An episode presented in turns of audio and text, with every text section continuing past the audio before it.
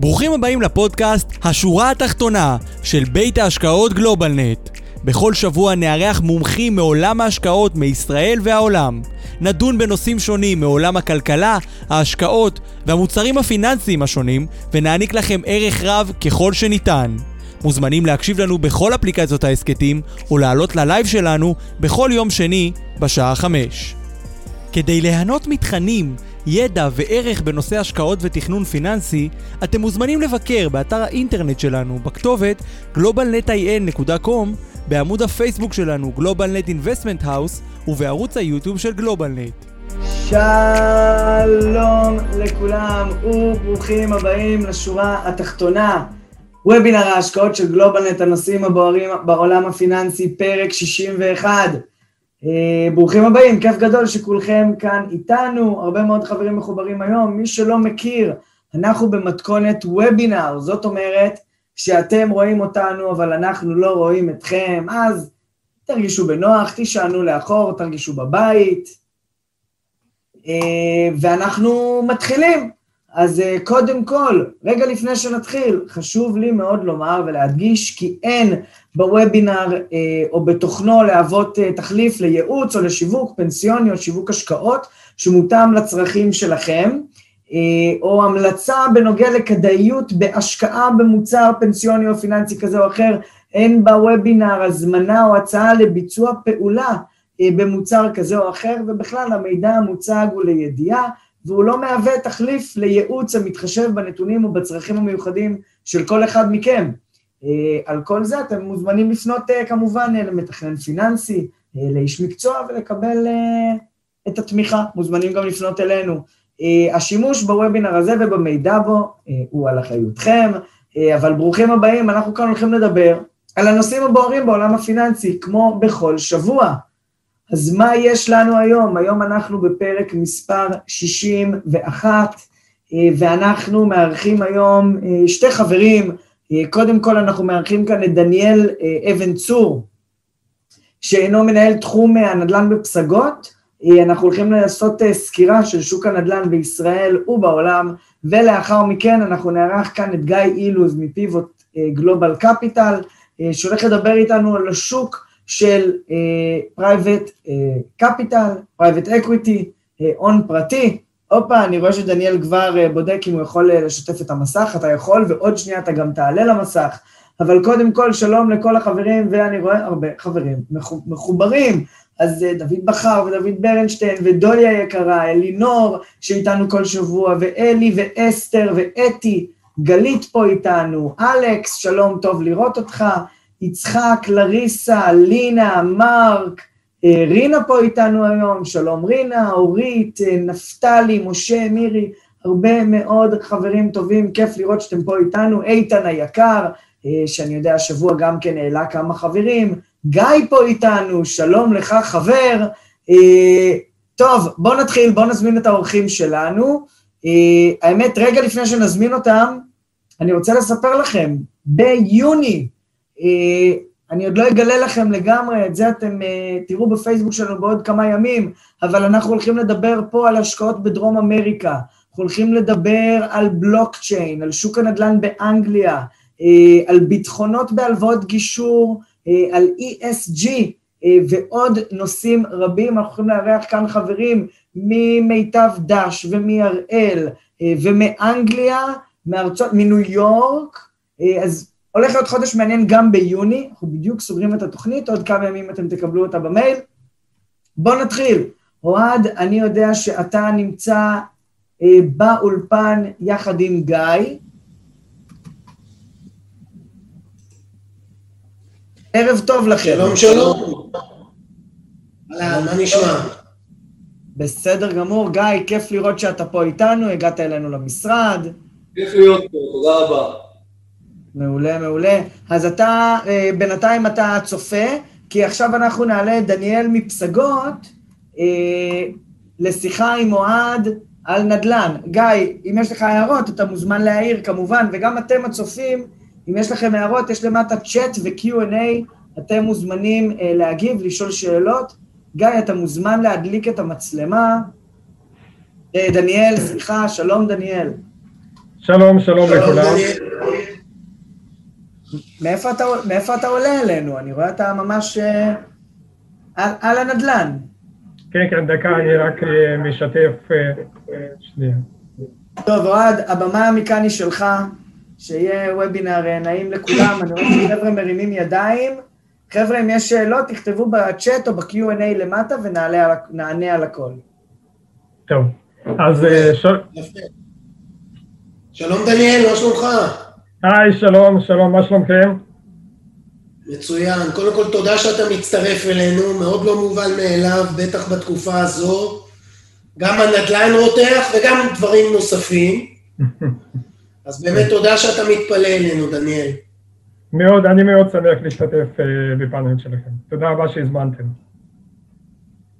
מעולה, בסדר גמור. תראה, נדל"ן תמיד מאוד מאוד מעניין את הצופים שלנו, כי הם תמיד שואלים את עצמם, יש כאלה שכבר רכשו בעבר, הרבה מאוד, זה הרי ספורט ישראלי, אנחנו יודעים, ויש כאלה ששואלים את עצמם אם זה הזמן עכשיו לקנות. במקום הזה אנחנו כל הזמן מלמדים את הקהל שלנו להבדיל בין השקעות איכותיות, כמו שהגופים המוסדיים עושים, לכאלה שהם פחות, ומפה אנחנו כל הזמן רוצים לחשוף את הקהל שלנו, שהולך ומתעצם מדי שבוע, ותודה שאתם איתנו ועולים, אנחנו כבר הרבה מעבר ל-60 תוכניות, דניאל. זה באמת גאווה ותודה שאתם עולים. אז אה, אנחנו כל הזמן באמת רוצים לשאול איך עושים את זה נכון יותר, איך עושים את זה טוב יותר. ואתה כמי שמנהל את תחום הנדל"ן בבית ההשקעות פסגות, אה, כמו בגופים מוסדיים אחרים, עושים המון המון עסקאות נדל"ן. כן, בהחלט אה, חברים. תחום ההשקעות של הגופים המוסדיים הוא רחב, אני עוד מעט אפרט זה חשוב להבין, יש הבדל משמעותי בין אה, גופים המוסדיים שמשקיעים בנדל"ן לגופים הפרטיים וחשוב להבין את ההבדלים. אה, בואו נתחיל את המצגת ותוך כדי תשאלו את השאלות ואני אנסה למסור מסר. בדרך כלל המצגת הזאת היא מיועדת אה, לשעה וחצי של הרצאה, אני אנסה להיות מאוד תמציתי ובואו נתחיל. אז... אנחנו איתך. תודה. אז ממה מורכב בכלל תיק ההשקעות של כל גוף מוסדי, אם אתם מכירים, גם של כל בן אדם פרטי. יש את החלק השכיר, שכולל את המניות, אגרות חוב, מניות בארץ, מניות בחו"ל, וגם החלק הלא שכיר, שבדרך כלל זה יכלול השקעה ישירה בנדל"ן, שזה העוגן בדרך כלל, השקעה בקרנות equity, קרנות הון סיכון, ואשראי לא סחיר, למשל אשראי לתשתיות ואשראי corporate. למה בכלל הגופים המוסדיים משקיעים בנדל"ן? אז מסתבר, אם אנחנו עושים אנליזה של עשרות שנים אחורה, אתם יכולים לראות שהתשואה על תיק ההשקעות של נדל"ן ישיר מניבה תשואה דומה ל-US equities, אבל עם סטיית תקן הרבה יותר נמוכה. אם הנדל"ן סטיית תקן והתשואה הממוצעת היא 9%, כמעט נוגעת ל-10%, גם המניות מניבות, עוד פעם זה תלוי באיזה תקופה אתם תלכו, אפשר לקחת גם תקופה שהמניות אה, אה, הניבו 20 אחוז ולמעלה, אבל אם אנחנו מספיק, לוקחים תקופה מספיק ארוכה, אז אנחנו רואים שבדרך כלל הנדל"ן, השקעה בנדל"ן היא די דומה מבחינת התשואה על השקעה באקוויטי, אבל עם סטיית תקן של חצי כמעט מסטיית תקן של אה, השקעה במניות. למה זה טוב? אנחנו רואים את זה כמעט בכל החלק הלא שכיר, דניאל, נכון? כלומר, כל החלק התחתון שהראית לנו הלא שכיר, פחות או יותר אנחנו רואים את אותה... את כן. אותה, אותם נתונים. נכון, רק שהתשואות שונות. מן הסתם, אם אתם נותנים הלוואה הלוואת senior עם שעבוד של הנכס, אז אתם לא תצפו לתשואה של השקעה ישירה בנדל"ן, כי זה equity כשאתם משקיעים, מבחינת הקרנות הון סיכון אפשר אולי בכמה מילים אה, לתת אה, דוגמה מה ההשוואה בין קרנות הון סיכון או קרנות אה, נדל"ן, בין השקעה ישירה בנדל"ן, אז קודם כל כשאני קונה את הנכס באופן ישיר אז אני שולט בנכס, אני לוקח את המנהל הכי טוב בעולם, אני מנסה לפזר מבחינת הסיכונים, עוד מעט אתם תראו איך אנחנו, איפה בדיוק משקיעים, כאשר לקרן ספציפית לטוב ולרע יש אסטרטגיה מיוחדת, נכון? אז קרן שמשקיעה אך ורק באירופה, קרן שמשקיעה אך ורק באסיה, וקרנות האלה בדרך כלל אין לך השפעה, שום דבר. כשאני משקיע בקרן של בלקסטון, אתה משקיע, שם שם את הכסף, ורק בעוד עשר שנים אתה תקבל כסף כביכול חזרה, כי אורך החיים של קרן היא הרבה יותר ארוך וגם מבחינת המימוש מאוד קשה לממש את ההשקעה בקרן, זה כמעט בלתי אפשרי, מנגד כשאני משקיע ישירות בנדל"ן. הקרנות של מוסדים, הקרנות של פרטיים זה קצת שונה. קרנות כן. ללקוחות פרטיים, המח"מ קצת יותר קצר, נכון. למוסדיים אתה צודק, באמת אלה המח"מים. כן, אז יש הבדלים בין, בין קרנות למוסדיים, לקרנות גדולות, לקרנות קטנות אה, וכולי. אז למה בכלל להשקיע בנדל"ן וקרנות? אם יש, יש סטיית תקן דומה, אבל נזילות כמעט אה, לא קיימת, נכון? השקענו את הכסף ומחכים, מחכים עד הסוף, או מבצעים תוכנית עסקית של אה, שלוש, חמש, שבע שנים, ורק אז אה, עושים את ההשבחה וממשים את הנכס. אז מסתבר, אם אנחנו ניקח פורטפוליו שכולל אך ורק מניות ואג"ח, אז אם אתם תסתכלו על תקופה של עשר שנים, הפורטפוליו הזה מניב תשואה ממוצעת של חמישה אחוז, עוד פעם, בהרכב של 60-40 לצורך הדוגמה, כאשר אנחנו מוסיפים לפורטפוליו הזה נדל"ן, השקעות private equity, אשראי לא שכיר, commodities, השקעות בזהב ודברים נוספים, נפט, אבל בפרופורציות ומינונים נכונים, אתם תראו שהתשואה על התיק הזה עולה. למה? כי אין סטיית תקן. למשל הנדל"ן, הרי כמו שתראו עכשיו איך הנדל"ן מגיב לקורונה למשל, אז מניות קרסו תוך שבוע 20-30 אחוז, כאשר נדל"ן הגבייה הייתה כמעט 98-97 אחוז ושווי של הנכס לא קרס ביום אחד ולא בשבועיים וגם לא מצטבר לא בשנה האחרונה. אז יש... אנחנו רואים עכשיו גם את השוק חוזר לעלות. כן, כן, בדיוק. אז מבחינת היתרונות זה תשואה סולידית לטווח ארוך הגבוהה מתשואת האג"ח בעלת סיכון דומה בישראל אין בכלל מה להשוות לתשואת אג"ח של חברות נדל"ן זה כבר תשואה שלילית אתם נותנים כסף והם מחזירים לכם פחות היקף השקעה גבוהה להתנדב לתת באג"ח כסף. כן, בדיוק 40% מהאג"ח בעולם נסחר בצורה שלילית זה לא רק פה בישראל. נכון, וזה מה שמתגבר את ה... ביקושים להשקעות ישירות בנדל"ן, זה למה ההשקעה בישירה בנדל"ן נחשבת להשקעה מאוד סולידית ובטוחה, מנגד אנחנו נראה גם עליות מחירים בחלק מהמקומות בעולם ומטרופולינים שונים, אנחנו מרגישים שהמחירים כבר הגיעו לאיזושהי אה, נקודה יחסית אה, גבוהה מבחינת הסייקל שלו, עוד מעט אני אדבר גם מה זה, מה זה הסייקל הנדל"ני. פרופיל סיכון מאוד נמוך, יחסית נמוך, עוד פעם, אם אנחנו לא הולכים על מינוף גבוה, אלא מינוף של 30, 40, 50 עד 60 אחוז, תלוי באיזה נכס, האם זה נכס מגורים, האם זה נכס אה, שהוא בתוכנית של value או אופורטוניסטית, אה, אז הסיכון הוא יחסית נמוך. מאוד חשוב, במיוחד בתקופה הזאת, הגנה מפני אינפלציה, זה קריטי. למה בכלל גוף מוסדי משקיע בנדל"ן? קודם כל זה להגן על אינפלציה. תקשיבו, יש לכם דירה או מתחם מגורים להשכרה של 300 דירות, כל ההסכם שכירות הוא לשנה אחת, אז כשהסכם שכירות מסתיים, אם עכשיו מחירים בשוק עלו, אתם מיד אה, מעדכנים את המחירים, עוד פעם בהתחשב בהיצע וביקוש של אותו אזור רלוונטי, אבל הנכסים האלה מאוד מוגנים מפני אינפלציה. אפשר לשים בצד את ההסכמים ארוכי טווח, שמשקיעים למשל בסינגל טננט 15 שנה, והסכם הוא לא צמוד מדד, אז זה כבר משהו אחר. אבל מרבית ההסכמים או שהם צמודי מדדים, במיוחד בישראל, ארה"ב, אה, ישראל, אירופה ו-UK, אה, ואז זה מגן מאוד על האינפלציה. הברית נהוג אה, בדרך כלל לא להצמיד למדד, אלא לעשות עליות step-up של בין אחוז וחצי לשתיים וחצי אחוז בשנה. תזרים מזומנים צפוי מראש, בדרך כלל... דניאל, למה ללכת להשקיע בחו"ל? למה לא להשקיע בארץ? אה, שאלה מאוד מאוד חשובה. אם אנחנו מסתכלים אה, על שוק ישראלי, הוא נראה שוק יחסית גדול וסולידי ומגוון, אבל אנחנו גרעין מאוד קטן בעולם הזה.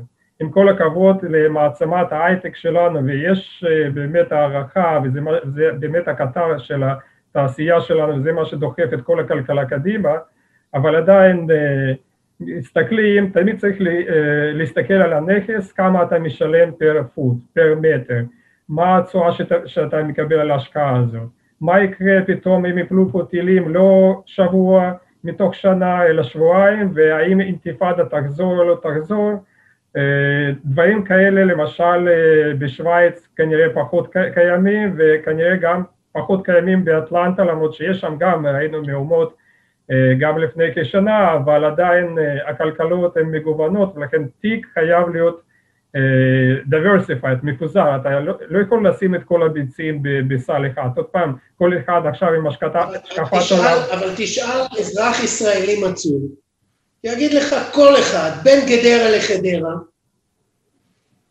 אתה לא יכול להפסיד, אין היצע, הביקושים אדירים, בכלל עכשיו רואים לא מעט ביקושים שחזרו לשווקים, אז למה, למה בכל זאת?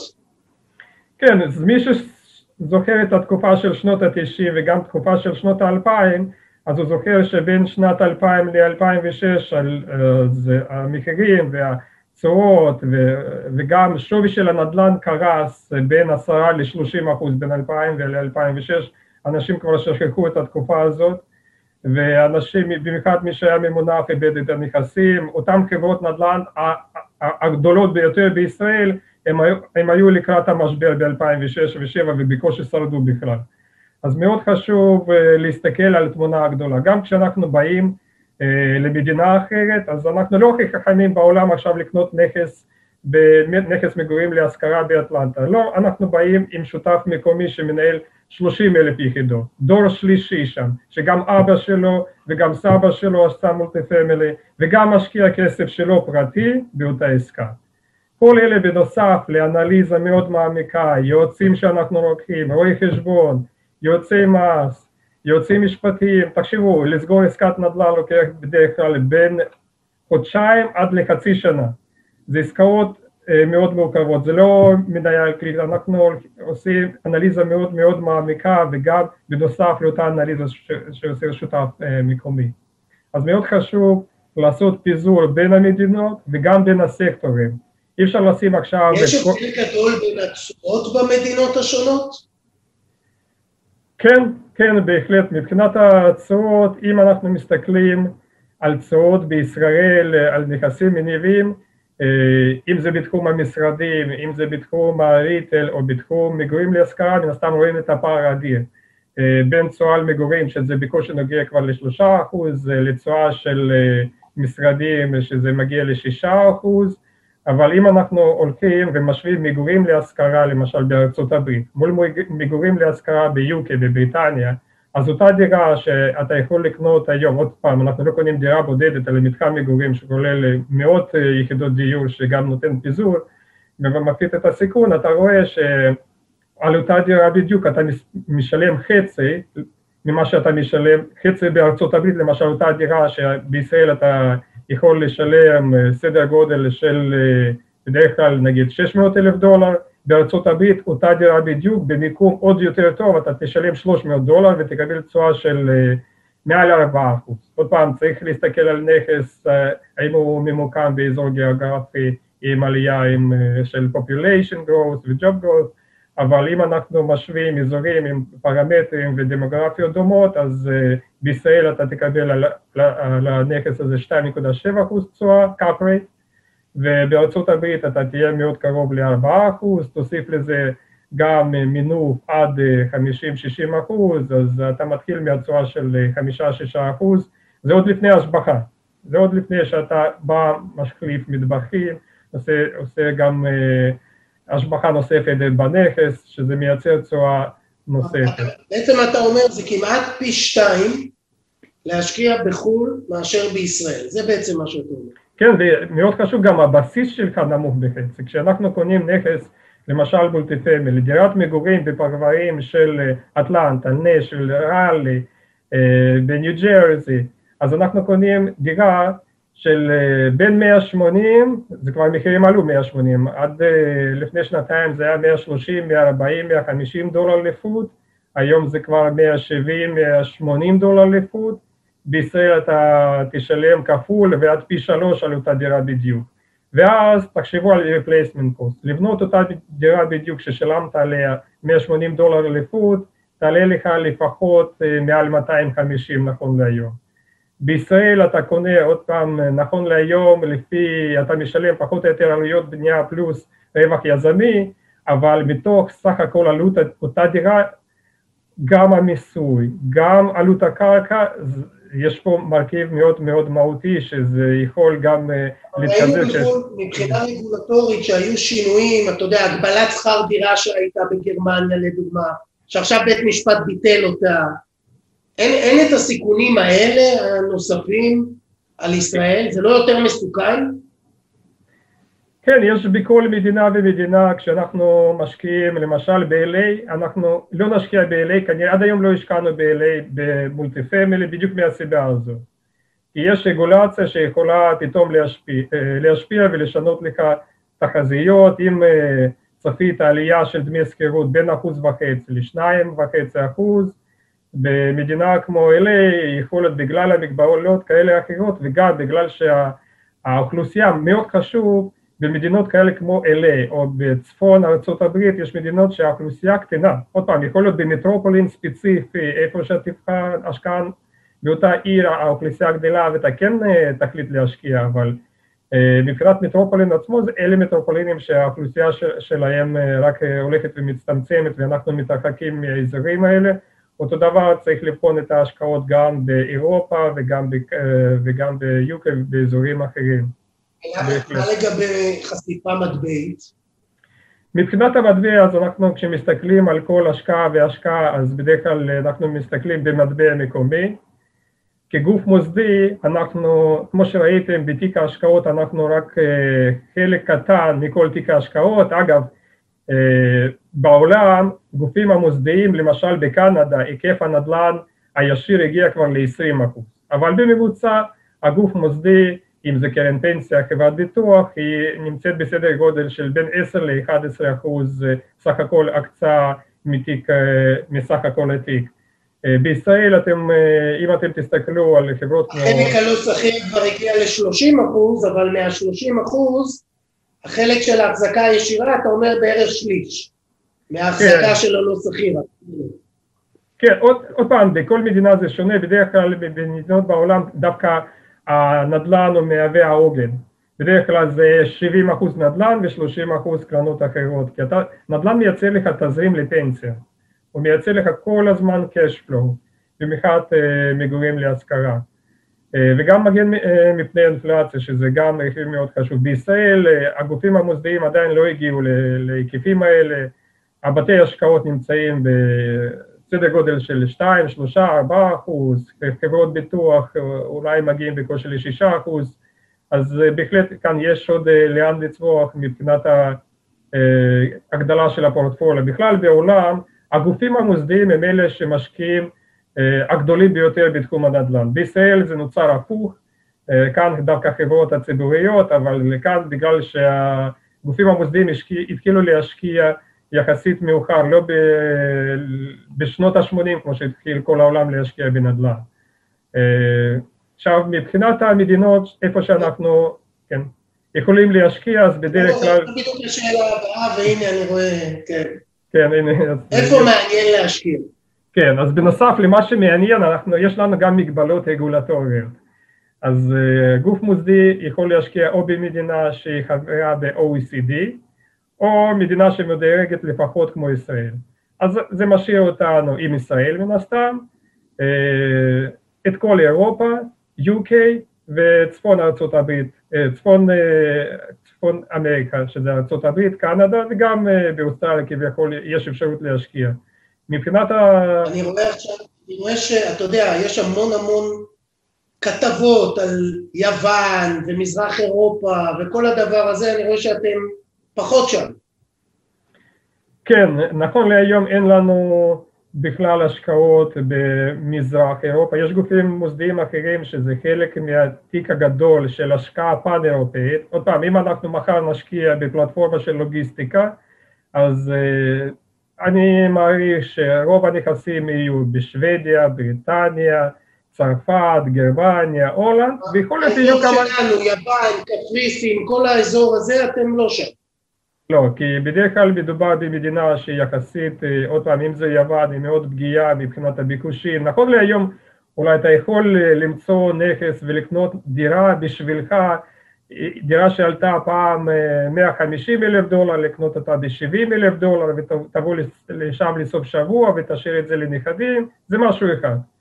אבל כשאתה משקיע ואתה רוצה לעשות השבחה, אתה צריך לעשות את זה לבד ביוון, אתה צריך להגיע ליוון, להיות שם, לגור שם, לקנות לעצמך דירה, ואז לקנות דירות נוספות להשקעות. אחרי שתעבור את כל המשוכה הזאת, אז uh, אני חושב שכדאי שתבין גם את הרגולציה המקומית, גם את המיסוי המקומי, uh, כי זה קריטי. בכל מדינה ובכל עיר, כמו שאתם יודעים בישראל, הרגולציה בבאר שבע ותוכניות הבנייה, הבנייה בבאר שבע מאוד שונות מתל אביב ומקריית ביאליק ומחריש ומעפולה. אז מאוד חשוב להבין את ה, את ה, גם את הרגולציה וגם את המיסוי וגם איך, איך הנכסים עובדים שם. בכל זאת, אתה יודע, המון משקיעים פרטיים מישראל הולכים דווקא לשם, קפריסין, יוון, האזור, מה שנקרא, הקרוב. כן, אז אם אתה, כמו שאמרתי, הולך לבד ועושה את זה לבד, ועם השותף שלך שגם משקיע בנכס, הסיכוי שלך להצליח הוא עולה, אבל אם אתה סוגר עיניים ונותן כסף אה, לגוף שזה לא, לא דור שלישי, זה לא הנכדים של הנכדים התעסקו בנדל"ן וזה לא חברה שמנהלת עשרות אלפי יחידות דיור, אני חושב שסיכוי להצליח הוא יחסית אה, לא גבוה. עוד פעם, אני לא יודע שלא תעשה פי שלוש על ה equity שהשקעת, יכול להיות שכן, כי כל המקרו בינתיים נכון להיום תומך, אבל יהיו לך המון סוגיות שתצטרך להתמודד, כולל מיסוי וכולל את הרגולציה, ואיך אתה משקיע את הכסף, ואיך אתה בכלל מוציא את הכסף, ואיפה, וכמה מס אתה משלם בדרך, ואם יש עכשיו ניכוי מס אה, במקור על הדיבידנד, או עכשיו, עכשיו בכלל סגרו את כל חשבונות הבנק כי ככה יוון רוצה. היא לא תאפשר עכשיו הוצאת כספים מהמדינה, את הסיכון הזה גם צריך לקחת בחשבון. כמו שקרה פעם בקפריסין, שכולם כבר שכחו. אוקיי, אה, באיזה סקטורים מעניינים אתכם? מבחינת הסקטורים, אה, אז ה target שלנו אה, לשנת 2020-2021 זה לוגיסטיקה, ו residential. עוד פעם, אני לא אומר שאנחנו לא נשקיע, לא נשקיע מחר בדיור מוגן או ב medical offices, שיש לנו כבר חלק מההשקעות שאנחנו עושים הסבה של בניינים משרדיים ל medical offices ובינתיים זה הולך מאוד טוב, יש ביקוש מאוד, מאוד חזק ל life science, במיוחד בכל הנושא של הבדיקות וגנטיקה, אז קורונה רק דחפה את ביקושים לכיוון ה life science אה, מבחינת המגורים זה סקטור ממשיך להיות אה, מאוד מעניין, אבל תמחור כאן יחסית כבר גבוה, אז צריך לבחור עם הפינצטה, לבחור את הנכס הנכון, כל הזמן יש הזדמנויות, רק צריך אה, לדעת לנצל אותה ולהיכנס בזמן עם שותף הנכון ועם התוכנית השבחה הנכונה, ואין ספק שבתקופה הקרובה אתה צריך לעבור את הבטן כדי לעבור למשל במדינה כמו בניו יורק, ראינו שם ירידה חדה בדמי השכירות של 10-15 אחוז, ירידה בתפוסה בין 10 ל-15 אחוז, אז נכון להיום אתה כן יכול למצוא שם אה, נכסים מאוד, הזדמנויות השקעה מאוד מעניינות, אבל צריך לדעת שגם לניו יורק ייקח זמן להתאושש, זה יכול לקחת גם שנתיים, גם שלוש וגם ארבע וחמש, וצריך uh, לקחת את האורך נשימה ולקחת מספיק רזרבות ולהתאים גם את המימון, מי שלוקח את המימון.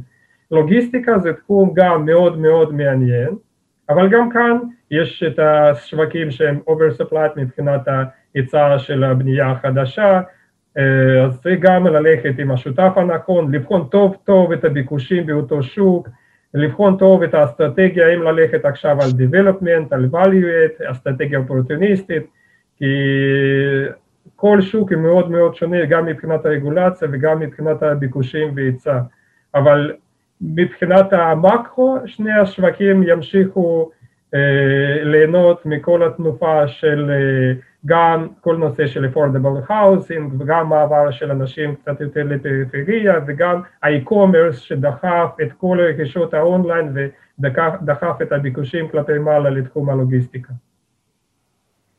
מה לגבי משרדים? אתה יודע, זו השאלה האחרונה כי זמננו תם, אבל כולם שואלים, אתה יודע, המשרדים חטפו מכה מאוד מאוד חזקה.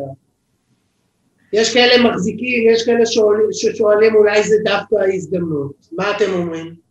כן, אז הנה יש אה, שקופית.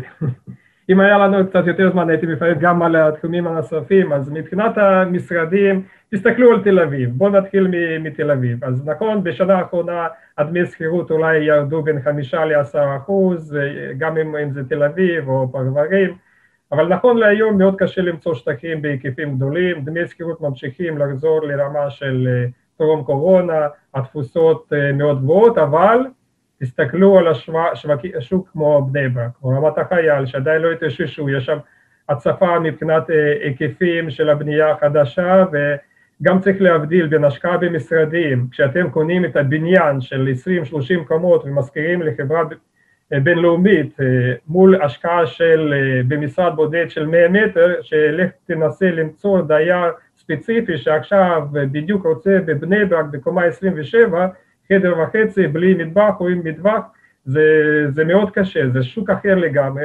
אתם יכולים לראות אפילו שני בניינים, בניין אחד שהוא בבעלות של גוף מוסדי מול בניין אחר שבבעלות של אה, מספר בעלים של קבוצות רכישה, בדרך כלל אתם תראו גם רמת שכירויות אה, אה, שונה. אה, אז מאוד חשוב להבין איפה להשקיע ואיך בדיוק להשקיע, תמיד למשקיע קטן יש אופציה להשקיע או דרך הקרנות, או דרך הגוף המוסדי, או גם דרך הקרנות ריט, או קרנות השקעה פרטיות, אבל צריך תמיד לבחון איפה אתם משקיעים, באיזה שוק אתם משקיעים, האם עכשיו בארצות הברית שחטאה ועדיין מבחינת אה, השכרות החדשות, השכרות החדשות הן עדיין שליליות אה, בניו יורק אה, למשל, אז צריך להבין טוב טוב לאיזה שוק אתם נכנסים. שוק משרדים בארצות הברית הוא מאוד מורכב, יש שם היצע מאוד גדול וייקח לו הרבה יותר זמן לספוג את ההיצע למשל בהשוואה לבריטניה, ששם דווקא שוק המשרדים ב-regionals הוא הרבה יותר מעניין מאשר שוק המשרדים למשל בארצות הברית. כל הנושא של co-working... כן. אבל היה, היה כרגיל מרתק. אה, דניאל, באמת תודה רבה על כל ההשקעה ועל הזמן. אה, זה תחום, אתה יודע, כל הזמן אנחנו חוזרים אליו, כל הזמן מדברים עליו, מעריכים הרבה מאוד מומחים בתחום הזה. אין ספק שנדל"ן ימשיך להיות חלק משמעותי בתיקים של לקוחות, ובכלל, החלק הלא סחיר הולך ועולה, אז דיברנו עכשיו על הנדל"ן, נעבור לנושא ה private equity. תודה רבה לכולם. דניאל, תודה רבה רבה רבה. תודה. אם תוכל גם את השיתוף להוריד, כדי שנוכל באמת גם אה, לשתף. אוקיי, אז uh, תודה רבה באמת אה, לדניאל. גיא, אנחנו איתך. קודם כל בוא, בוא נכיר אותך קצת. נעים מאוד. נעים מאוד. אנחנו כבר מכירים אה, שנים, אבל שנים. הצופים פחות, אז קצת, אה, קצת עליך, שנכיר. טוב, קודם כל תודה על האירוח המלווה ועל המקום המאוד מקצועי שאנחנו נמצאים בו כרגע. אני בשנתיים וחצי האחרונות ניהלתי חברת השקעות באירופה. שעסקה בהשקעות למשקיעים פרטיים בתחום של אה, סחורות, מניות, you name it. לפני כן אה, בעצם הייתי בגופים המוסדיים, זה הזכיר לי פסגות, כי הייתי בפסגות אה, מנכ"ל של חברת הביטוח של פסגות, ניהלתי אותה ומכרנו אותה לאיילון.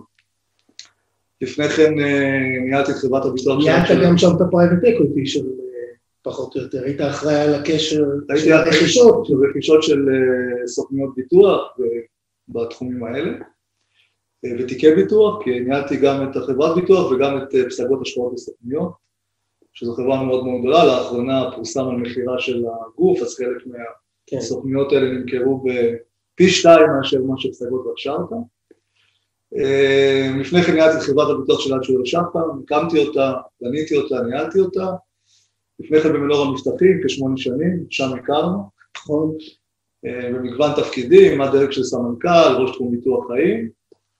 אז אני מכיר גם את העולמות של הגופים המוסדיים, כפי שקודם ציינו ודיברנו עליהם, וגם את העולמות היותר אה, של הפיננסים, בין אם זה פסגות השקעות בסוכניות ובין אם ההשקעות של לקוחות פרטיים באירופה. אז אה, זה העולם, זה העולם מרתק, ואני חושב למעלה מ-20 שנה של ניסיון, ביטוח, פיננסים, השקעות, מכל הזוויות ומכל התחומים האפשריים, וזה עולם מדהים כשלעצמו, מי שנמצא שם מבין כמה זה מרגש וכמה זה משמעותי, והנה אנחנו כאן.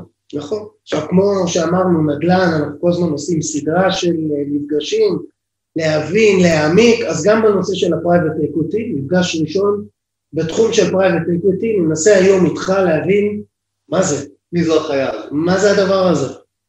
אוקיי. אז רגע, אני רק אשתף אה, מצגת שהכנת אה, במיוחד עבורנו אוקיי. היום. לפני ש... צריך למטה ב... לא, כמעט. אז בוא תתחיל לדבר ואני... לפני שנדבר על, ה... על מה זה private equity ונצלול טיפה פנימה לפרטים, אז כמה דברים. קודם כל, private אמ, equity זה עולם מאוד מאוד אה, רחב וגדול, והמפגש הזה הוא מפגש ראשון מתוך שלושה, שלמעשה במפגש הזה אנחנו בעצם נכיר באופן כללי מה זה המושג הזה שנקרא private equity, ובמפגשים הבאים נצלול אותו פנימה לתוך ה bit וה byte, שוב, לא ברמה של אקדמיה, ברמה פרקטית. ולכן בחרתי דווקא להתחיל במשפט שאני מניח שרוב הצופים והשומעים מכירים, של האחים מרקס, שבעצם הוא אמר, אינני רוצה להיות חבר במועדון אשר יסכים לקבל אותי כחבר. אז בטח כולם שואלים מה זה קשור ל private equity, איך הגענו לאחים מרקס וכולי וכולי. אז אם מסתכלים על המשפט הזה, על ההופכי שלו, אז זה מתחבר ל private equity, ולמה? כי ההופכי שלו אומר שאנחנו מאוד מאוד רוצים להיות חברים במועדון ש... שלא רוצה אותי.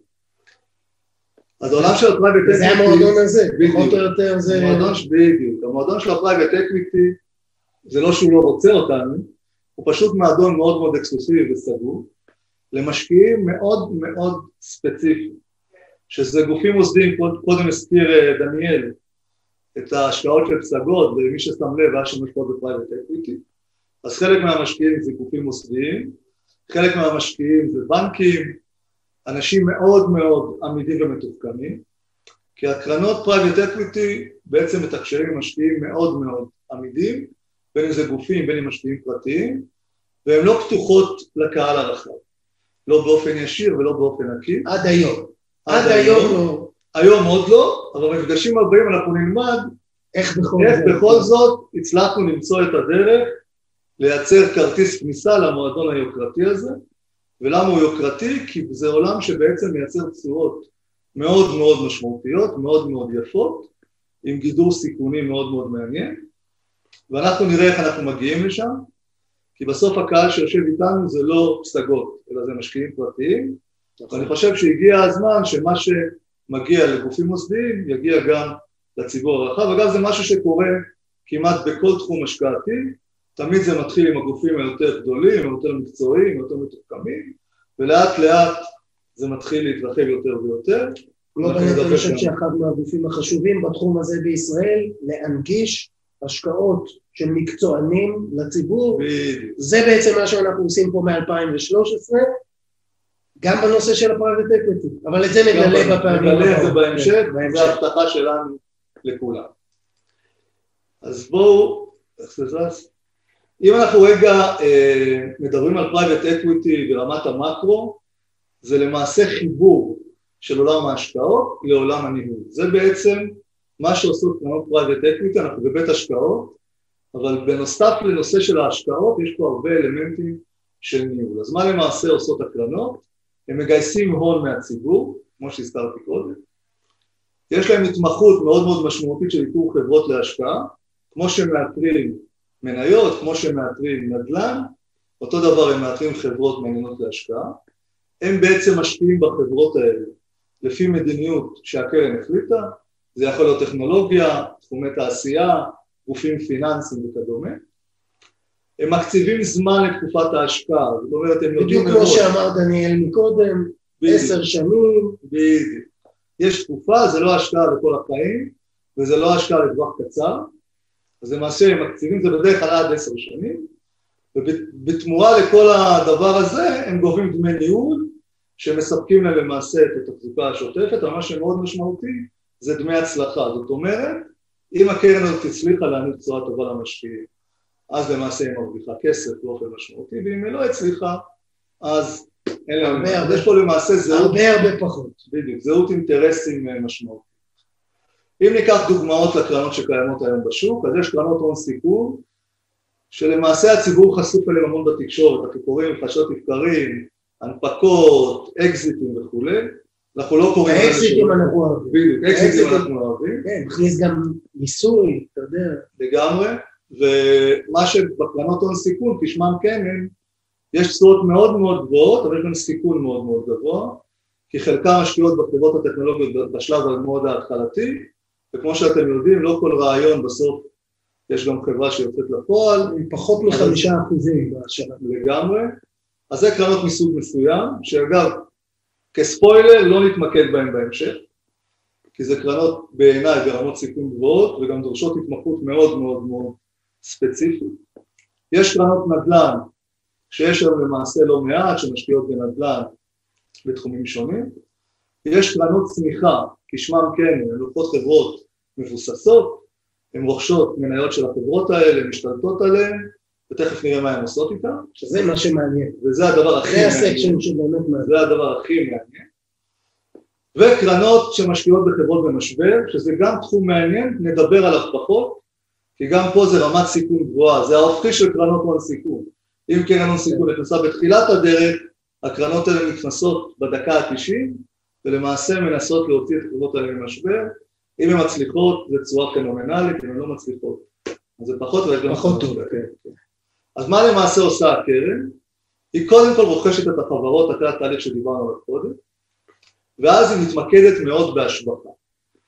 עכשיו השבחה זו מילה מאוד מאוד גדולה, אם אנחנו רגע מתרגמים אותה, אז השבחה זה לא השבחה פיננסית, זה השבחה ניהולית, ולמעשה מה שעושה הקרן הזאת, יש לה צוות מאוד מאוד חזק של מנהלים, שלא מנהלים באופן ישיר, זה לא המנכ"ל של החברה ומנהל כספים וכולי, אלא מנהלים את המנהלים, שזו התמחות מאוד מאוד משמעותית וחשובה, אבל הם בעצם הגייט קיפר של המשקיעים, והם מסתכלים על העסק הזה ומשביחים אותו דרך ניהול נכון, דרך כניסה לשווקים נכונים, דרך התייעלות של תהליכים, דרך התפתחות של מכירות, דרך תחומים פיננסיים, זה למעשה ההתמחות שלהם, ולכן זה חשוב... פחות או יותר ההבדל העיקרי בין לרכוש מניות ציבוריות שנסחרות, נזילות, לבין לרכוש מניות פרטיות שלא נכון, נסחרות. נכון מאוד, יש שאלה שתמיד נשאלת למשקיע, וזה לא משנה אם זה משקיע פרטי או משקיע מוסדי, בעצם הקרן קונה חברות ומשקיעה בהן ומשביחה אותן. אז בואו נקצר תהליכים, בואו נקנה מניה, יש שוק מנייתי, בואו נקנה את המניה, חברה טובה, המניה הזאת היא תעלה, נכון? ואז למעשה אני לא צריך את כל הסיפור הזה של הקרן ודמי ניהול והשבחה, אני קונה ואגב אני גם מהר מאוד יכול למכור אם הדברים לא מסתדרים. אז נשאלת השאלה למה, מה זה מול זה? אז קודם כל נתחיל ואומר שלקנות מניות זה בסדר גמור, אין שום רע במניות, אנחנו רואים מה קורה בשווקים, ברוך השם אנחנו בתקופה מדהימה של מניות. ואני בכל זאת רוצה להראות איזשהו גרף כדי לשקף את ההבדל המאוד מאוד משמעותי בין שני הדברים. הפסקה מתודית ברשותכם.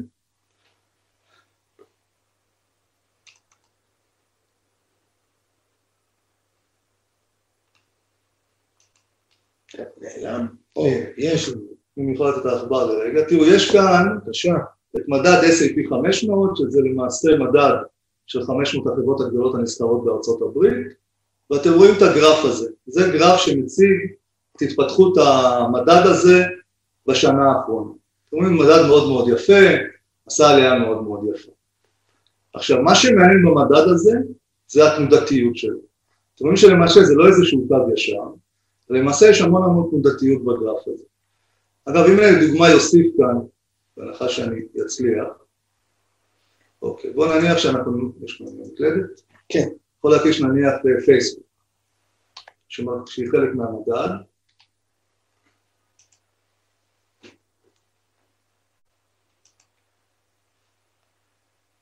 אז אפשר לראות את פייסבוק, שהיא הרבה הרבה מעל המדד, אבל אתם רואים את הגרף המאוד מאוד תנודתי. אגב, אם אני אסמן, אגב, אני לא התכוננתי עד כדי כך, אני תכף נראה מה יצא לשישה חודשים, פתאום פייסבוק מתחת למדד, ועדיין התנודתיות מאוד מאוד גבוהה.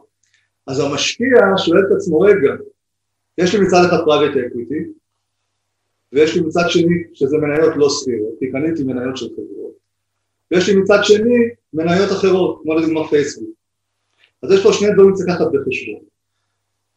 מניה סחירה, כמו שאתם רואים, היא תנודתיות מאוד מאוד גדולה, ובעולם ההשקעות יש הרבה פסיכולוגיה, ומעט מאוד אנשים שורדים את הגאיות וההרים הללו. בדרך כלל כשהמניה יורדת, יש בריחה של משקיעים למניה הזאת, וקשה מאוד לשרוד, זה מאוד יפה לראות את הגרף, איך הוא עולה למעלה, אבל תמיד צריך לשאול כמה מהמטפסים הגיעו לפסגת ההר, כי הרבה מהם נושרים בדרך. עכשיו, למה זה קורה? מכיוון שב private equity, הסיכון שהמשקיע חשוף אליו זה החברה עצמה. האם הקרן קנתה את החברה הנכונה, ולמעשה איך היא מנהלת אותה, ויכולות פה השפעות של השוק, השפעות של המנהלים, השפעות של הביקושים, למשל יש פה סיכון עסקי. אבל כשקרן קונה חברה, היא לומדת מאוד מאוד חזק את העסק, והיא משפיעה בחברה. בעולמות של מניות, חברה... ועוד פעם, והניהול. כן. מה שלא קיים זה איזושהי תמורה שלא קיימת. נכון, נכון, אני כבר אגיע לזה. בעולם המניות הסחירות, יש למעשה שני וקטורים שמשפיעים על המניה. יש את המשקיעים שבאמת מסתכלים על החברות, כמו private equity, קוראים את הדוחות הכספיים, מסתכלים על התוכנית האסטרטגית, עושים מפגשים עם המנהלים, זה משפיע אחד. להבדיל מ private equity, המשקיע הזה לא יכול להחליט מי ינהל את החברה. הוא לא יכול להגיד למנכ"ל, תקשיב, נראה לי שבתהליכים אתם לא יעילים, כי הוא לא יודע מה קורה בתוך החברה. הוא יכול להשפיע בכלל על כל מה כן, שקורה. הוא יכול או לקנות או למכור. אבל הצד השני שהוא מאוד מאוד משמעותי, שבצד המשקיעים יש סוחרים. בעצם אנשים שהם קונים ומוכרים את המניות, זה לא לאו דווקא בגלל טיב החברה, אלא כי הם רוצים לייצר ערך לעצמם בטווח קצר, בגלל שהם מאמינים שמישהו יקנה את המניה הזאת ביוקר בהמשך. ספקולציה. אז יש למעשה ספקולציה. אגב, וורן באפט מתאר את זה מאוד מאוד יפה, הוא אומר יש משקיעים ויש ספקולטיביים. וורן עצמו מעיד על עצמו כמשקיע, כי באמת כשהוא קונה מניה של חברה, הוא קונה אותה לאורך זמן, השיטה שלו, value, כן, היא בעצם. השיטה... והוא לא מסתכל על הגרף הזה, זה לא מעניין אותו בדרך כלל. הוא מסתכל על החברה, איך היא מתנהלת. אז הסוחרים האלה גורמים לזה שהמניה מאוד מאוד תנודתית, וזה לא משנה איזה מניה. לא תראה מניה אחת שיש לה גרף שעולה למעלה באופן רציף, או שיורד למטה באופן רציף. תמיד יש תנודתיות, כי זה השוק, זה שוק שהוא מאוד מאוד סוער. אז ב private equity אין חשיפה למעשה לתנודתיות הזאת, ואין חשיפה לסוחרים שיש להם שיקולים כאלה ואחרים, חלקם טובים, חלקם פחות. אגב, רואים את זה בתקופה האחרונה, בתקופת הקורונה, הריצו כמה הריצו מניות שטסו ואנשים התעשרו ביום, ואנשים ידעו את כל לסיים ביום, כן. ככה, כלומר למה? בלי קשר אגב לאיכות החברה. היום בעידן הדיגיטלי, שאתה יכול עם הטלפון להיכנס תוך כדי הפקק, לקנות ולמכור, אז זה משהו אחר. private equity זה באמת עולם ניהול, עולם ניהולי מאוד מאוד משמעותי, ולכן זה מאוד מאוד שונה מאשר לקנות את, ה, את המניה עצמה, ואין תנודתיות, יש תשואה שאנחנו נפרט בהמשך איך בעצם המשקיעים נהנים מהתשואה הזאת, אבל היא לא תנודתית, היא יחסית קבועה ויודעים, אי אפשר לדעת, אין פה שום הבטחה, אבל אפשר להעריך, וזה מה שעושים למעשה המנהלים ב private equity, לאן החברה הזאת הולכת ומה מייצרים למשקיעים. אז זה למעשה ההבדל המשמעותי. זה דיברנו למעשה מי האנשים שמשקיעים בקרנות הללו, ואנחנו נגלה בהמשך איך אפשר להיכנס פנימה. עכשיו יש תמיד שאלה, עוד לפני שאתה לוחץ, מה התשואות שהקרנות האלה עושות? עכשיו מכיוון שזה private equity, שמשקיעים בחברות פרטיות שהן לא מסתובבות בבורסה ברובן, אז הם לא מפרסמים את התשואות שלהם למעט למשקיעים. צריך לזכור שמי שמשקיע בקרנות האלה, הקרנות מחויבות לשקיפות טוטאלית. המשקיעים מקבלים אחת לרבעון דוח מאוד מאוד מסודר על איפה הכסף מושקע ומה התשואה שעשו באותו חודש או באותו רבעון וכולי וכולי. אבל עדיין אנחנו כן יכולים לראות על מה כן פורסם, ואפשר לראות על הקרנות הישראליות, שזה קרנות שהן מאוד מאוד, הן הקרנות הגדולות בישראל, אפשר לראות שלמשל פימי שהיא קרן מאוד מאוד מוכרת, ב-17 עשתה 30 אחוז, אה, אייפקס עשתה בשנת 20 25 אחוז, פורטיסימו שהיא קרן מאוד משמעותית שרובם מכירים אותה על זה שהיא רכשה את אה, סודה סטרים ועשתה תשואה מאוד גבוהה שם, פה יש רווחיות של פי ארבע וחצי, זאת אפשר לראות שיש כאן תשואות מאוד מאוד משמעותיות, אז קודם דיברו על נדל"ן שזה תשואות של בין שבעה וחצי לתשעה וחצי, תלוי באיזה סוג אה, נכס, אז פה למעשה מדובר על תשואות אחרות, ונשאלת השאלה איך עושים דבר כזה. אז אנחנו, בשבוע האחרון פורסם בדה מרקר כתבה שלמה, לא נעמיס על הציבור את כל הכתבה, וכשנשאלה גם שם השאלה על הקרנות private equity, איך הם תשואות? למה? מה הם יודעים שמישהו אחר לא יודע? אז אני אתחיל עם מה שנאמר על ידי התחקירן של דה מרקר, שהוא אמר בעצם, בואו נתחיל רגע מהסוף. הסוף הוא הרעב המוגבר ומוטיבציה אינסופית של המנהלים של הקרנות. צריך לזכור, זה לא חברה שלהם, זו חברה שהם צריכים, הם חייבים להשביח אותה. הם חייבים לייצר תשואה למשקיעים, אחרת אין שום זכות קיום ל private equity הזה. אם אני, אני כ private equity רכשתי חברה, לא משנה, חברה תעשייתית, והחברה הזאת לא מצליחה, אני לא נהנה מההצלחה של החברה, אלא אם כן השבחתי אותה.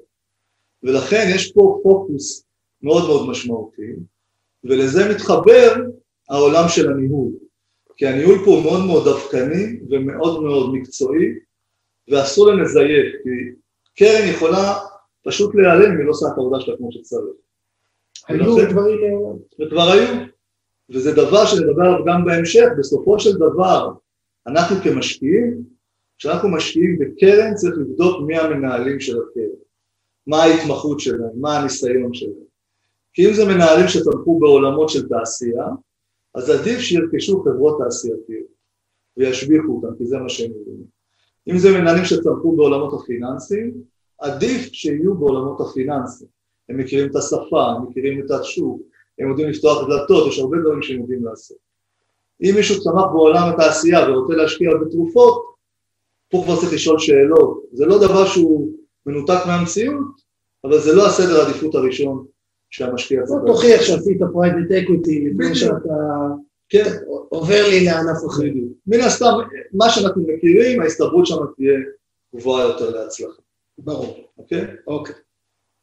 עכשיו, איך למעשה בנויה הקרן, ופה אנחנו נוגעים טיפה בדברים שניכנס בפעם הבאה. הקרן בנויה למעשה משלושה רבדים. יש את השותף הכללי שנקרא General Partner GP, זה המונח המקובל, שלמעשה הם המנהלים של הקרן, הם למעשה אחראים לכל ההתחייבויות, לכל ההחלטות, ואם הם לא עובדים נכון, יש להם חובת נאמנות למשקיעים, ומשקיעים יכולים לתבוע אותם. זה עוד איזשהו מנוף על הקרן, מעבר לאינסנטיב הכספי, גם להתנהל נכון, כי קרן שלא תתנהל נכון, פשוט היא חשופה לתביעות, המנהלים שלה חשופים לתביעות, וזה משהו שאף אחד לא רוצה להיות שם. ולידם יש את השותף המוגבל, לימיטד פרטנר, זה נשמע קצת לא טוב השם הזה בעברית, המוגבל יש לו כל מיני קונוטציות, אבל זאת לא הכוונה, הכוונה שזה המשקיעים. והמשקיעים, בשונה לדוגמה מבעלים של חברות, אין להם חבות. אם אני קונה חברה באופן פרטי, יש לי חבות, אם עכשיו של תביעה כלפי החברה, אני כבעל מניות חשוף אל מול התביעה הזאת. פה זה לא המקרה, פה למעשה המשקיע הוא רק משקיע פיננסי, הוא למעשה יכול ליהנות מהרווחים. אם הייתה איזה רשלנות בחברה, תביעה וכדומה, אי אפשר לגעת בו, וזה חשוב, כי משקיעים הרבה פעמים חוששים ממצב שהם, רגע, אני מחזיק חברה, מישהו יכול לתבוע אותי מחר בבוקר, זה לא המצב פה. ברור. ואז יש חברות פרוטפוליו, שזה החברות שהקרן קונה, והיא תמיד קונה מספר חברות, כי חלק מהרעיון הוא לפזר את הסיכון, לקנות כמה חברות, לנהל את כולם, חלק יצליחו יותר, חלק יצליחו עוד יותר, אולי כאלה גם לא יצליחו, אבל ב-all in all החברות האלה יניבו תשואה טובה למשקיעים. אם אנחנו נסתכל רגע במבט, אה, במבט על איך נראית הקרן, אז יש למעשה את ה-GP שנמצא למעלה בצד שמאל בריבוע הכחול, יש לידו את המשקיעים, שאפשר לראות שזה בעיות. כחול. כחול, כחול, כהה, כחול בהיר ותכלת. אז הכחול כהה זה ה-General Partner, זה למעשה ההנהלה של הקרן, שם למעשה נמצאים האנשים שמנהלים את החברות, יש את המשקיעים, ה-Limited ה-LP, שאפשר לראות מה כתוב, שזה בדרך כלל חברות ביטוח, חברות פנסיה וכדומה, בינתיים, ויש את הקרן עצמה, שמשקיעה למעשה בחברות למטה. אז במקרה הזה זאת קרן שיש לה שלוש חברות למטה, ולמעשה ה-PV מנהל אותה. ככה בנויה הקרן. אוקיי, אז זה היה כאיזושהי נגיעה, איזושהי שאלה, משהו... מה שנקרא המבוא. המבוא... המבוא לשיעור הבא. לשיעור הבא. אז נגענו ב private equity, כן. אנחנו בכוונה גם חילקנו את זה לשלוש סשנים, כי זה נושא חדש, זה נושא שהציבור לא מכיר. כי הציבור עד עכשיו לא יכל להשקיע ב private equity, לא, לא הייתה נגישות. אז לא דיברו על זה. בדיוק, אנחנו פותחים את זה לקהל הרחב, בהמשך, נגלה איך, כי זה לא נדל"ן שרובנו מכירים, זה לא מניות ששמענו, רובנו מכירים, זה לא דברים כאלה, ולכן בפעם הבאה אנחנו נסתול יותר לפרקטיקה. קודם כל נעמיק יותר את הידע, קצת פנימה איך הקרן מתנהלת, איך היא עובדת, איך היא מצליחה לעשות את אותן תשואות, מה הסוד של הקרנות האלה. דבר שני שהוא חשוב למשקיעים שנמצאים כרגע איתנו, זה בסופו של דבר, אחרי כל התיאוריה הגדולה, איך אני כמשקיע יכול ליהנות מהדבר הזה, כמו שקרנות הפנסיה נהנות, כמו שבנקים נהנים, איך אני כמשקיע רגיל במרכאות יכול ליהנות מהדבר הזה, ונציג מודלים מוכחים לדבר הזה, וכמובן דבר מאוד מאוד מאוד חשוב, תמיד כשיש תשואה שהיא מעבר לתשואה הסטנדרטית, תמיד עולות השאלות ובצדק, רגע, מה אני מפספס פה? איזה סיכון מגולם בתהליכים האלה? כי אנחנו יודעים שאין ארוחות חינם, אז זה לא שיש פה אפס סיכון, אבל אנחנו נדבר גם איך מגדרים את הסיכון, ואיך אנחנו כמשקיעים חשופים פחות ופחות לסיכונים, ועדיין יכולים ליהנות מצוות מאוד מאוד משמעותיות. ומשפט אחרון שאני רוצה להגיד, מי שאחרי הוובינר הזה ייכנס לאינטרנט ויסתכל למעשה אנשי העסקים, ממה בעצם הם עושים את הרווחיות הגדולה שלהם, זה ברוב המקרים השקעות בעסקים. תמיד תמיד תמיד לוקחים את הכסף שיש להם, חלקו באמת הולך להשקעות נדל"ן, אבל חלק מאוד משמעותי, וההשבחה המאוד משמעותית של הכסף נמצאת בעולמות של חברות. והרעיון הוא לקנות חברות נכונות, לנהל אותן, להשביח אותן, וככה למעשה ההון שלנו גדל, ואפשר להגיע ל vision של גלובלנט שלמעשה לייצר לאותם משקיעים פנסיה יותר גבוהה, איכות חיים יותר גבוהה, להשאיר משהו לילדים, לנכדים וכולי וכולי. יפה, יפה. אז אה, אה, לגבי הערות ש... או שאלות, נחפש שאלות לגבי הנושא הזה. מה אנחנו רואים פה? ההצעות למשקיעים, רן, הירי, כל הדברים האלה בהמשך, תוכלו באמת אה, להיחשף למידע נוסף, אמרנו, זה אה, יבוא בהמשך אה, יחד עם עוד הרבה מאוד אה, חומר, וכל השאר זה היה בנושא של הנדל"ן אני רואה, איך מחלקים רווחים, מינימום השקעה. שוב, זה שאלות פרקטיות שתוכלו להיחשף אליהן בהמשך. אנחנו היום רק מתחילים ללמוד על העולם הזה ואיך נכון יהיה להשקיע בנושאים האלה, נוכל להעריך בהמשך. פחות או יותר נגמר הזמן שלנו ולכן אנחנו לא יכולים באמת לעשות את זה עכשיו. עוד, עוד לא מחלקים, עוד לא מחלקים. כן, אנחנו נדבר על זה בצורה מאוד מדויקת, יש כמה מודלים. לבחירת המשקיעים, נדבר גם על המינימום השקעה, נדבר על כל הדברים אה, שעלו כאן בצורה יותר מעמיקה. אבל נגמרה השעה שלנו. תודה רבה רבה גיא. הנה, אני כבר רואה עוד שאלה אה, ששואל אותנו אורן, לא אני, אחד מהצופים שלנו, אה, אם זה רק למשקיעים כשירים? לא, לא, לא רק. לא רק, נדבר גם על זה. לא רק למשקיעים כשירים. יצטרכו לבוא לוובינרים נוספים, מה לעשות? וכמובן, מי שזה מעניין אותו, יכול לפנות אה, קשר אלינו ונחבר אותו לגיא. גיא, המון המון תודה על ההתארחות שלך כאן אצלנו, על אה, שיתוף אה, אה, בעולם ה private equity איתנו. אוהד, תודה רבה לך גם. תודה רבה, אורן, כמו תמיד. בכיף. עד התוכנית הבאה. כיף שאתה פה איתנו, בוא נלך לשתות קפה. אורן, יש לי רעיון, רעיון, אורן, תקשיב. כן, נו. עוד שעה, בשעה אה, שבע, נכון? שמונה, יש לנו וובינר בנושא, בשמונה, בשמונה. נכון, שמונה, יש לנו וובינר בנושא IRA. נכון. אז אולי. תרשום פה כרגע בצ'אט את הפרטים לכולם. יש לנו וובינר בנושא IRA. נכון מאוד, עם מנכ"ל, אה, עם טדי לין, מנכ"ל מיטב דש. אז אני רושם נכון, עכשיו... מארחים היום את מנכ"ל מיטב דש בוובינר מיוחד, שלא מן המניין, בנושא של IRA, והמון טיפים ב- בנושא הזה של השקעות דרך IRA. ממש עכשיו אז, אה, מופיע בצ'אט. בואו נזמין את כולם שיבואו, חבל, מעניין. היום בשמונה, מי שזה מעניין אותו, אנחנו מארחים גם כן בספה הזאת ליד אוהד, את טדי תלחצו, מנכ"ל כן, מיטב דש, עכשיו. גמל ופנסיה, עכשיו אצלכם בצ'אט. עכשיו,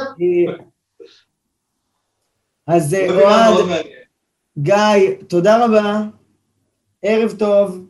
אה, חברים, אנחנו ניפגש אה, בכל יום שני בשעה חמש, יש לנו תוכניות... עוד שעה ניפגש, רע? עוד שעה, אורן. נכון, גם עוד שעה וגם בכל יום שני בחמש. אז אה, תודה רבה לכל מי שהשתתף עד כאן, בצ'אט יש את ההזמנה, את הלינק להרשמה למי שרוצה לצפות בנו בשמונה בערב, היום מדברים עם מנכ"ל מיטב דש גמל ופנסיה טדי לין, על הדרכה על איך להקטין את הסיכון דרך שוק ההון. אה, אז תודה רבה לכולם, ונתראה בפרק הבא של השורה התחתונה. ערב טוב לכולם. כאן מגיע לסיומו עוד פרק מלא ערך של הפודקאסט השורה התחתונה מאת בית ההשקעות גלובלנט. תודה רבה שהייתם איתנו והאזנתם לפרק. אתם מוזמנים לבקר אותנו באתר האינטרנט שלנו globalnetil.com, לעקוב אחרינו בעמוד הפייסבוק שלנו GlobalNet Investment House וללחוץ לייק כדי לעקוב אחרינו. כל הפרקים של השורה התחתונה זמינים בערוץ היוטיוב של גלובלנט. להתראות בפעם הבאה.